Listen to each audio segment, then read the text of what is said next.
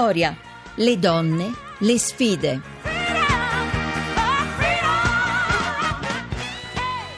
Torna a Punto Vittoria alle 17.33, di nuovo buonasera da Maria Teresa Lamberti che dà a sua volta il buonasera, il buon pomeriggio ad Annalisa Monfreda, direttrice di Donna Moderna. Buonasera. Ciao. Bentornata, bentornata forse sarebbe la cosa più giusta da dire alla direttrice sì, di Donna Moderna che è con noi per parlare come sempre di una notizia di attualità. Stavolta Annalisa vogliamo tornare a parlare di ragazzini, bambini sì. e dei loro compiti a casa e lo facciamo perché questa questione dei compiti a casa non è mai chiusa, non è mai sopita e, esatto. e l'ultima novità, tra virgolette, se si può chiamare così, è una sorta di urlo di, di di, eh, veramente esatto. di basta, smettiamola, di una signora che è una scrittrice canadese in realtà, che ha detto eh, mia figlia ha chiuso con i compiti, lo ha detto su Facebook, per cui naturalmente ormai si parla attraverso i social e quindi adesso esatto. si è scatenato ulteriormente il dibattito.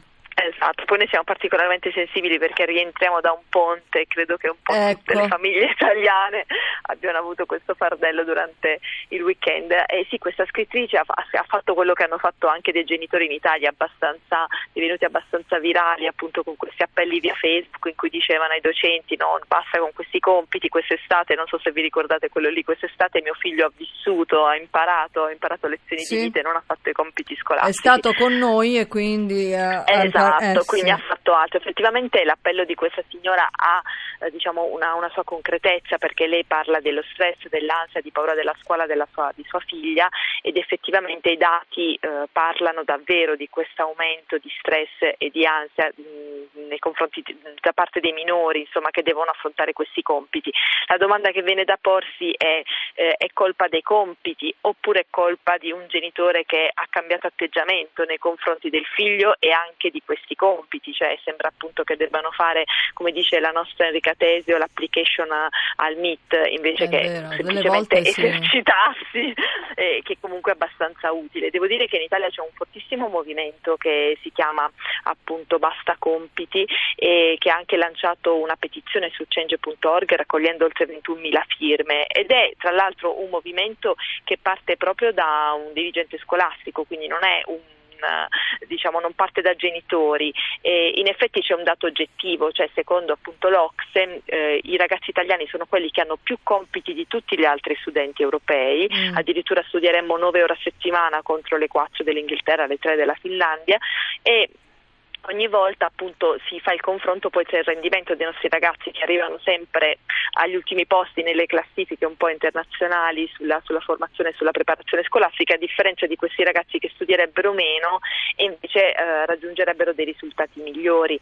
Dall'altra parte però il problema non è che si risolve togliendo i compiti, il problema si risolve cambiando completamente la didattica perché se tu oggi in Italia esatto. è, certo, se tu oggi in Italia arrivi e semplicemente elimini i compiti e non cambi il modo in cui la didattica viene gestita nelle ore scolastiche, probabilmente i risultati peggiorerebbero e basta. Naturale. Quindi, quindi insomma e dovrebbe variare non solo la didattica, anche il tempo che i ragazzi trascorrono a scuola, perché insomma esatto, per esempio proprio quando... il modo in cui esatto il modo in cui avviene proprio la lezione frontale, perché se tu vuoi eliminare il compito allora devi far sì che durante la lezione il ragazzo riesca davvero ad immagazzinare quelle informazioni che normalmente immagazzinerebbe a casa durante i compiti. Certo. Perché il ragazzo ha bisogno in qualche modo di appropriarsi del sapere, di riorganizzarlo. Allora se questa cosa la fa a scuola bene, però se non la fa a scuola deve comunque farla a casa.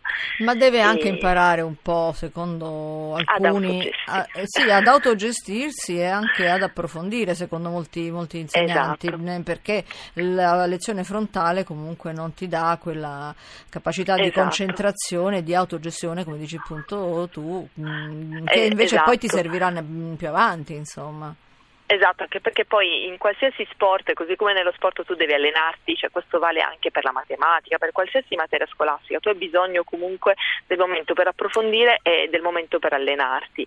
Se questo qui non ce l'hai, chiaramente insomma, il risultato peggiora. Quindi vabbè, l'invito è anche un po' sempre quello, lo facciamo anche dalle pagine del nostro giornale, ai genitori un po' a mollare la presa su questi figli anche sulla scuola e soprattutto a non rompere questo patto con i docenti, perché questi appelli di fatto poi fanno male a, a a, a, quel rapporto che c'è sempre stato tra la scuola e il genitore che sono sempre stati alleati sì. e invece in questo modo è come se il genitore passa dalla parte del ragazzo e rompe l'alleanza con la scuola non, chi ne perde qui sono sempre solo i ragazzi è vero, è vero, mm, sì, concordo sì. assolutamente con le tue parole e quest'asse non va assolutamente esatto. incriminato. E parla una madre disperata perché appunto mia figlia eh, stanotte non aveva ancora fatto i compiti, siamo arrivati a casa tardissimo, vabbè, io ho detto pazienza, vai a scuola che sei impreparata, non succederà nulla.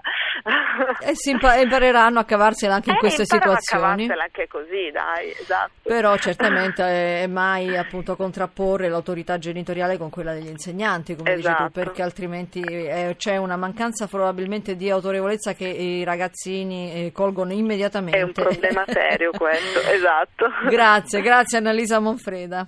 E apriamo la, lo spazio, lo spazio più culturale eh, dedicato agli eventi, cosa succede in giro, cosa andare a vedere, cosa seguire. Sentiamo Maria Grazia Putini che mi ha raggiunto in studio. Buonasera. Buonasera Maria Teresa, buonasera a tutti voi che siete all'ascolto. Allora, oggi proviamo a capire qualcosa di più della nostra storia, anche se non recente, ma insomma la storia del secolo scorso. Infatti nel foyer del Teatro della Fortuna a Fano è ospitata una mostra organizzata dall'Università di Teramo e curata anche dalla professoressa Anna Carla Valeriano che è al telefono. Si intitola I fiori del male, donne in manicomio nel regime fascista. Buonasera professoressa Valeriano. Da dove, nasce, buonasera. Da dove nasce l'idea di una mostra sui documenti che raccontano il manicomio per le donne durante il regime fascista? Ma in realtà la mostra è, è, la costola di un progetto di ricerca più ampio che sto portando avanti ormai da qualche anno e che si concentra proprio sul, sull'analisi della documentazione clinica, quindi sulle cartelle cliniche dell'archivio storico dell'ex ospedale psichiatrico Sant'Antonio Abate di Teramo. È un archivio, credetemi, ricchissimo, conta all'incirca 22.000 cartelle cliniche che sono state prodotte dall'istituzione manicomiale dal 1881 al 1998, l'anno poi in cui il manicomio ha chiuso definitivamente i battenti.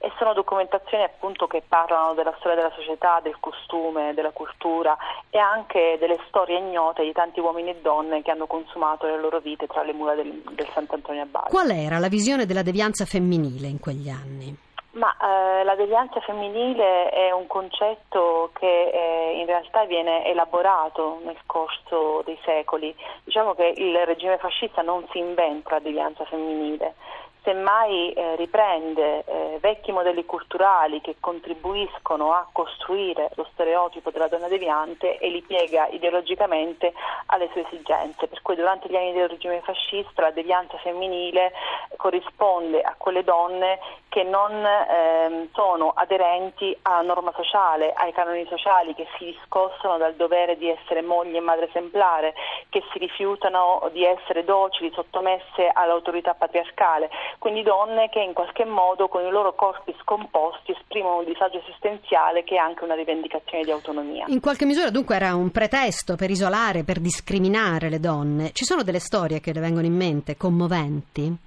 Ma ci sono tantissime storie, io analizzato circa 3.000 cartelle cliniche di donne rinchiuse in manicomio proprio durante gli anni del regime.